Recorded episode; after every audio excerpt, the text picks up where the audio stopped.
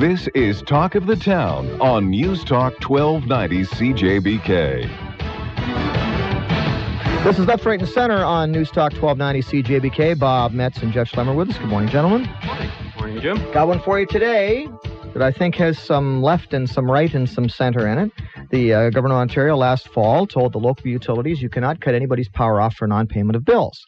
At that time, many people hailed that and said that's a wonderful thing because nobody who's you know on assistance or limited income or loses their job or something, they're not going to get their power shut off in the middle of the winter, and that's good. We don't want that to happen. This is great. Thank you very much, government. April the 1st is approaching, and in the City of London, we discover that there are at least 1,700 seriously delinquent accounts. 1,700, which I think, I'm told, is about five times the what they would expect in a normal winter, previous winters, so shall we say, not a normal winter, but previous winters when they could turn it off if you didn't pay.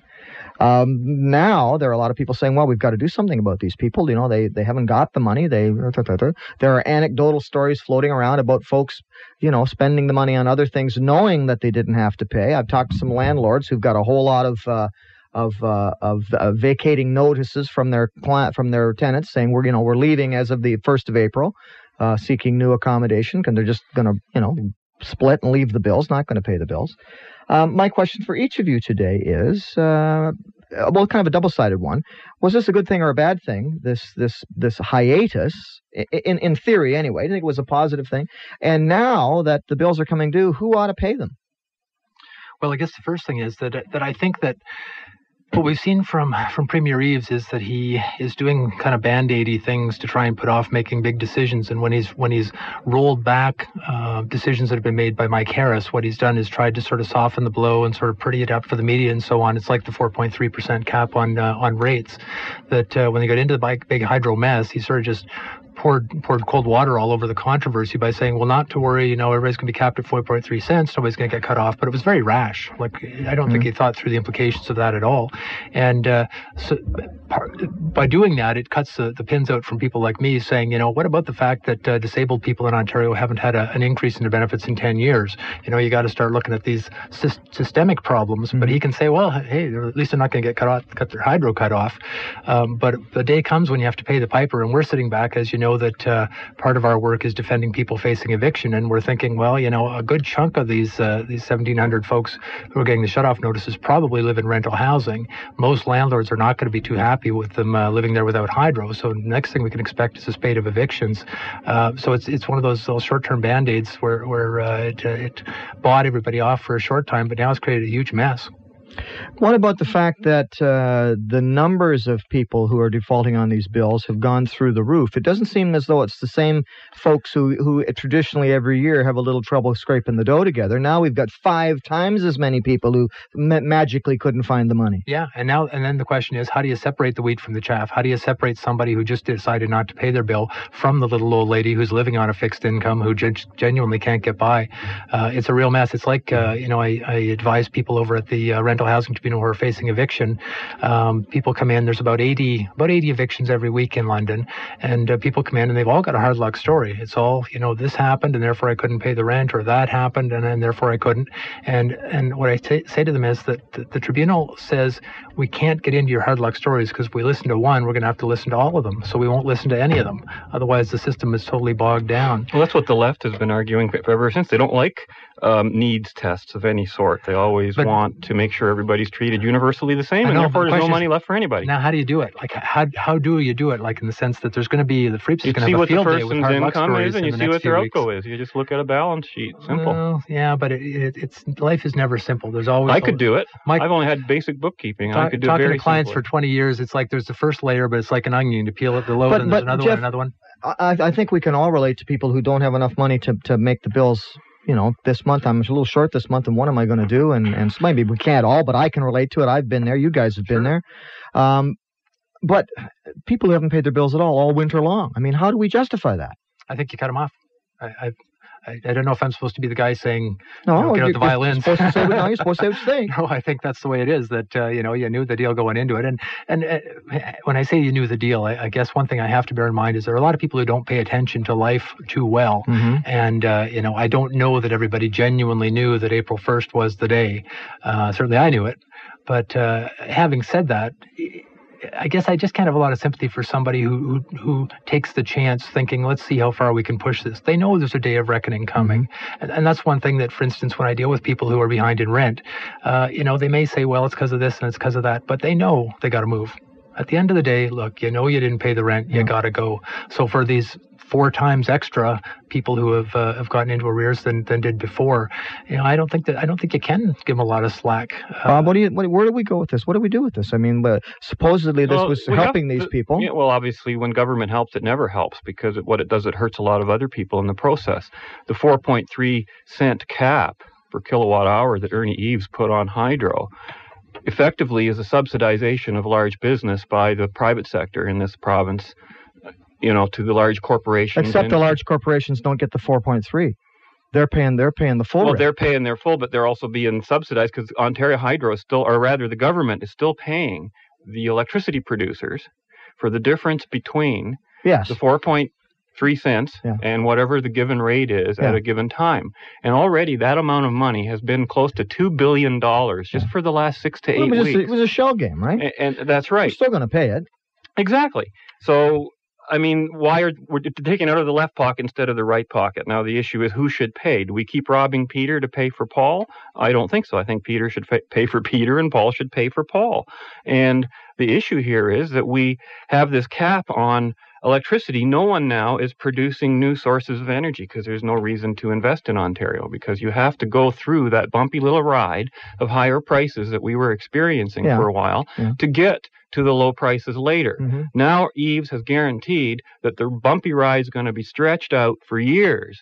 And until someone changes that government, we're not going to get back okay, to well, lower prices. We're go- we're going into a stage of rationing, just like they ration healthcare and yeah. education. Electricity is going to be rationed. Okay, but let's if come, you've been to a third world country, that's uh, what it's like there. Let's come back to London Hydro though, yeah. and these 1,700 people. I mean, what are we, where do we go with that? What do we do? There's nowhere you can go with that. Either you bail them out, or they pay their own way and fend for themselves. What are you and, asking? Well, what are you asking for? Well, are we gonna, what are the options? And of course, are we going to do London. Next, it's the whole province. Are we going to do it next year again? Everywhere. Well, I would be astonished if we did. For one thing, it won't be an election year next year, so that, will change things quite a bit, I think. But uh, you know, Ernie bent over backwards to show what a generous, kind guy he was there, and now he's going to get bit in the butt. And and unfortunately for him, it's going to happen just before the election that all hell's going to break loose. I think. Like I just don't see these people all coming up with this money. Well, stories in the paper yesterday. You know, people saying I'm afraid I'm going to lose my kids to uh, to the children's aid if the power goes off. And we I had calls here, and I talked about last night in television. Well, if you can't provide for your kids, then maybe you shouldn't have them. I mean, how? Well, where do we go with that? Where you say, I can't pay my bills, I can't look after my kids, but, I, but I don't want anybody to take them away from me. Well, that's a whole. But CAS has, has just their budget has been through the well, yeah, the last they, several years because again, that's true. They do come in and take kids away. It's not a hypothetical thing. Their, their problem is they're saying, "Look, we got way too many kids. We don't want your yeah, kids." Yeah. So you know that's not a solution either. You see, the government promised when it got into the hydro business that it was going to deliver the cheapest possible electricity to everyone for the longest period of time. Mm. That was the promise. And people went into that on an expectation that that was what was going to happen. Mm. Uh, it's a false expectation if you just even understood the nature of government right from the word go. But most people don't, so they go they go for the mm-hmm. pie in the sky routine, and then eventually gets to the point where no matter what they plan in their lives, nobody was planning one, two, three, and four hundred percent increases in the price of electricity in such a short period of time. Mm-hmm. And on a free market, that would never have happened. It would have gone the other way. Yeah. But on any sort of socialized, controlled market, the pattern always is greater prices, fewer choices, less quality. On a capitalist market, it's always uh, greater choices, lower prices, better quality. And when will pol- the reason politicians don't like capitalism is because it, it deprives them of the power that they seek when they're in, in municipal office and provincial office and in federal office. That's what it's all about. It's all about power. And the reason we're paying all these high prices is because I'm not talking about electricity power, I'm talking about political mm-hmm. power. Mm-hmm. And that's what we're subsidizing effectively by paying these high rates. And it's happening at the gas pumps too. But it's going to be interesting to see how long uh, Ernie can hold off because it will be a province wide issue. And you've got, uh, you know, Dan Miles, the press secretary right now, saying it's got nothing to do with us. But that's just not going to fly for very long. They, they started it. They they created this. And we got London Hydro saying we've got financial cash flow problems already ourselves, and uh, we, we, we can't be carrying Well, this 1,700 people for how many hundreds of dollars apiece? Having said that, London Hydro pays most of its money to the province of Ontario through Ontario Power Generation. So if uh, if uh, you know they don't pay their bill to Ontario, the Ontario government, it'd be interesting to see what happens there. I'm going to cut the city off. Ooh. we have to pause for a second. We're not cutting anybody off, but we'll be back in a moment. Our lines are open too 643 1290. Bob Metz and Jeff Schlemmer with us today on Left, Right, and Center. If you've got an opinion you'd like to share about this whole issue of the uh, the cutoff coming up on April the 1st, they say up to 1,700 people in the city of London are going to get cutoff notices because they have not been paying their bills. What should happen to those people? What should happen to those bills? Ultimately, it looks like you and I, the people who are paying our bills, are going to pay those too. Does that seem fair to you? 643 1290. Left, right, and center. Bob Metz, Jeff Schlemmer, Jim Chapman with you, and we're talking about the uh, the little the problem at London Hydro with people who have not been paying their bills because the government basically said you don't have to. You don't have to. Nobody can be cut off until April the first because we don't want anybody freezing this winter because they don't have enough money to pay their bills. Thank you very much, Ernie. But, but now the Piper's uh, starting to play the tune here. Somebody's got to pay. April 1st coming up, 1,700 people facing eviction or facing at least having their electricity turned off, and that's going to turn into eviction for a lot of them. Uh, where do we go? What do we do? What do you think we should do about it? And Bob and and uh, and Jeff and I have been talking about it this morning. I guess you you, used the phrase before, uh, Jeff, the, separating the wheat from the chaff, referring to the people who are genuine deadbeats from the folks who are just on you know hard times. Right. Don't we sooner or later have to figure out some way to do that? Not just for Yeah. this, but for everything. I mean, we've been dealing with this problem for years and years and years. I- I- Is it an insolvable problem? Uh, well, I think it takes somebody a lot smarter than me. Luckily, there's lots of people like that, but uh, it really is tough in the sense that uh, you get into you get into what's happened in a particular case, and uh, these things often sometimes they're simple, sometimes they're very cut and dried. Somebody's just out to rook the system or whatever, but uh, you get into this stuff and uh, have to make these judgment calls about well, a person didn't pay the the uh, uh, hydro because they had an unexpected uh, funeral they had to go to for their mother in Nova Scotia or something.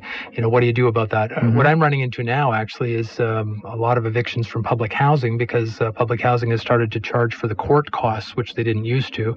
The reason they didn't used to is because they used to be about 100 bucks. The, the, the government, provincial government, has now raised them so they're almost 500 bucks. So now, if you're in subsidized housing and you miss a month of rent for whatever reason, which is like 100 bucks, uh, the next thing is you suddenly owe 600 bucks in the court costs. So people are getting thrown out over that. But people Is would, say, a you know, a lot of people would say though, if your if your rent is hundred bucks a month, well, you're getting 500 and you've got three three kids. You know, it's it's tough. It's tough getting by. And what like when I think of what I make and how I blow but if you're in, that. but, but and, and and again, I want to try to, to address some some public per- perceptions. Yeah, 'cause maybe you can help us d- Yeah. uh, uh, dispel them. Yeah. If I think of somebody in subsidized housing, that suggests to me that that's that's a family or an individual with a, with a certain amount of stability in their lives. Yeah. These are not transients. These are people who have a certain amount of stability, have a certain amount of connection to our community. And then you start wondering, well, is, is there no way for them to supplement or to augment their rather meager government allowance? I mean, if they are in the community, they live here, they've got a home, they've got kids to provide for, why aren't they out shoveling snow or doing Wow. something? That's another another don't. You're actually not allowed to. Of course, what you, what you make is clawed back. And I, I remember talking to John Fleming actually about this, uh, former city administrator. Uh, he's uh, now the deputy minister for uh, for welfare issues for community and social services. And uh, among other things, uh, one of my pet peeves is the fact that if you're a kid of somebody on welfare, you're not allowed to go to McDonald's and work to save money for your education. To me, that just makes no sense. That uh, you know, surely we want to encourage poor kids to work at But then you'd have a bigger, if you did else. allow it, you'd have a bigger problem because then you'd have people out there earning money on their own and getting subsidizations from various uh, other forms of government. Yeah, but in this so, case, uh, among other and then there'd be no distinction between anybody. I mean, why Well, not why collect say- your UIC and you- have it two jobs on Well, I the say you can't work. I like people to work. I'd like people to have a work ethic. I'd like to encourage them to work. I think work is good. So to say you can't work, sit on your duff at, at home and uh, and we'll Well, keep no, no, that's not what you're saying. You're saying you can't work and get Peter's money at the same time. No, you can't work for Paul and get Peter's money In this same case, in this case, they're funded to to keep them alive today, but they're not getting any money to go off to school. You know, you don't. Again, another don't get me started is on what's happening with OSAP and uh, and tuitions. You know. My kids are working so they can put themselves through university, Mhm. but if I happen to be on welfare, they wouldn't be allowed to. I just don't think that that makes sense. Well, I, I would think those kids should have the But you- same work ethic as my kids should. Uh, so anyway, having said that, you know, there's lots of problems with government. Like uh, there's all kinds of them. But those are the, some of the things you get into when you're trying to separate that wheat from the chaff. Let's go back to the phones uh, where Gord is waiting to join us on left, right, and center. Hi, Gord. How you doing, sir? Good, thank you. I was thinking uh, maybe a solution might be if uh, these people phone London Hydro and try to set up something where Hydro says, well, we'll cut you off unless you make arrangements, arrangements with us. Yes. Say, uh, guarantee your wages or, or, or direct deposit from your bank account Mhm. a percentage of what you owe until Mhm. you're paid up. Yeah. You know, that way they'll get something and hopefully they'll get back on their feet and uh, hopefully be cleared up. Yeah, I don't know whether, and I don't know what London Hydro's policy is now. Jeff, maybe you know. If if you if you're in a this situation and you're you're at the low end of the income scale, can you go to them and say, listen, I you know I'm going to pay as much as I can, and we'll do this and do we'll do that? Are they receptive to that? Uh, they they do do that. Although London Hydro has always prided itself on being very tough, like they're very hard bargainers. And uh, you know, when when I've advised people about those kinds of things, I say, well, you, the first thing you're going to have to do is be completely upfront with them about what your ability is to pay. And and at the end of the day, they will sometimes recognize it's better to get uh, as much as you can give than nothing, which is what they may end up getting. But I think they've been very conscious over the years that if they if they're perceived as being softies, the problem will be a lot worse. So they've been very tough, and they so they won't agree to um, to a direct payment. For instance, they, they require a deposit if you get cut off. As you may know, to get back on again, you've got to have security deposit and so on. But they certainly negotiate a lot. But I recall statistics from two or three years ago that in the average year, in, in a year, mind you, not just uh, the winter months, but an average year at that time, Hydro was cutting off about 5,000 uh, households a year.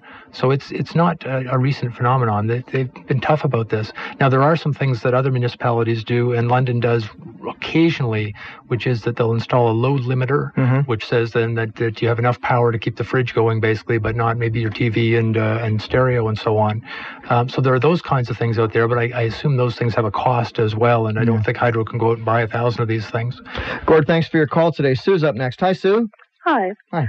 Um, yeah, actually, I was going to mention that uh, I actually get Festival Hydro, and what they do is put a load loading load meter on. Yeah.